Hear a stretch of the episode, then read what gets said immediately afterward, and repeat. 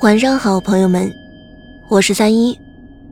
今天我们来讲的故事叫《连环骗》。这是听一名网友小赵讲的，说那个雨夜，小赵生平第一次遇见了鬼。那一晚上，有一个陌生女人敲响了他的房门。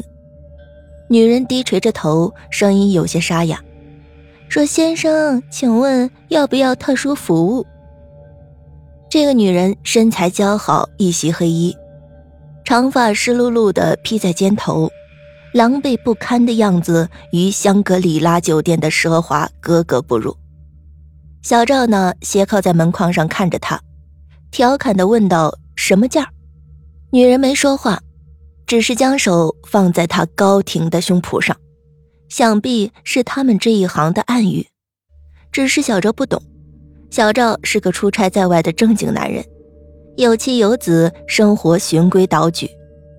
与女人搭话，无非是为了打发一个成年男子身处异地的寂寞。看着小赵久久不语，女人显得有些心焦，慌忙的解释道：“只要五百元，老板能住得起这里的人还在乎这五百块钱吗？求你留下我。”女人是一脸乞求的望着小赵。说实话，这个女人很漂亮，五官精致，一双细长的眼睛勾魂夺魄，像是淋了雨，肤色略显苍白。不过这并不影响小赵对她的好感。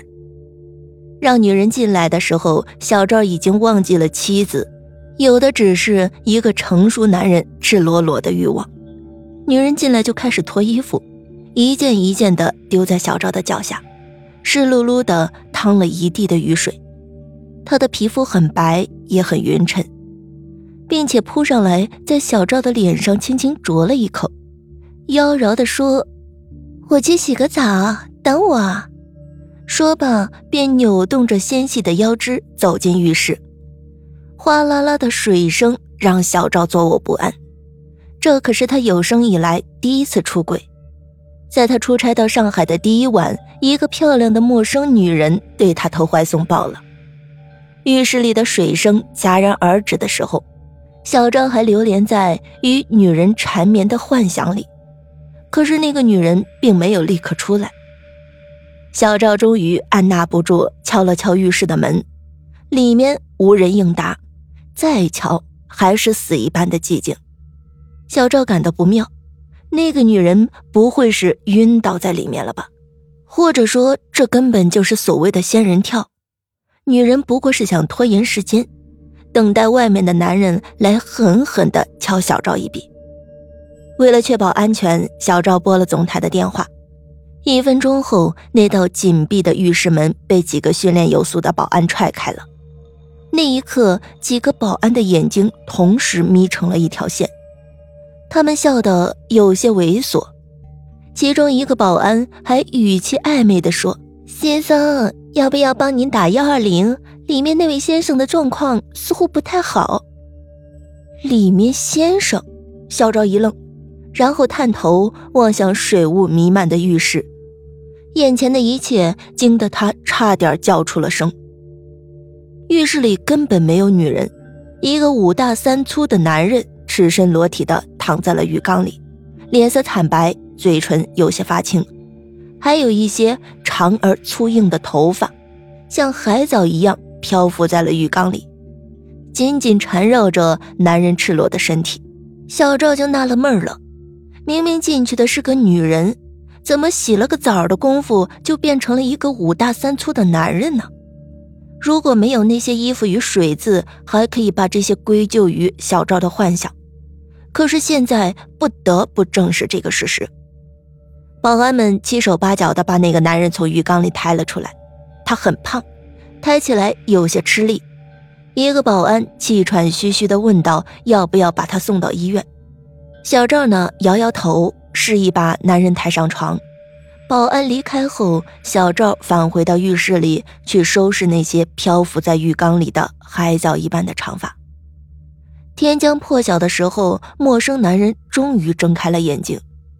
看到了小赵，他也有些迷茫，然后发出了一声撕心裂肺的尖叫。他说：“邪了门了，俺真的是见了鬼了。原来男人是个焚尸工，在上海郊区一家私人火葬场做临时工，他的工作就是日日与尸体打交道。话说这天傍晚快下班的时候，突然来了一个活儿。其实做这一行是很忌讳在晚上接活的，他自然也不例外，只是最终没能抵得过金钱的诱惑。据男人描述，那是一个很漂亮的女人，精巧的五官，海藻一般的长发。送来的时候，他的家里人哭得死去活来。只是男人没想到会出岔子，就在他快要把女人推进炉子的时候，他的耳边竟然响起了一声轻轻的叹息，冷，而且是一个女人的声音。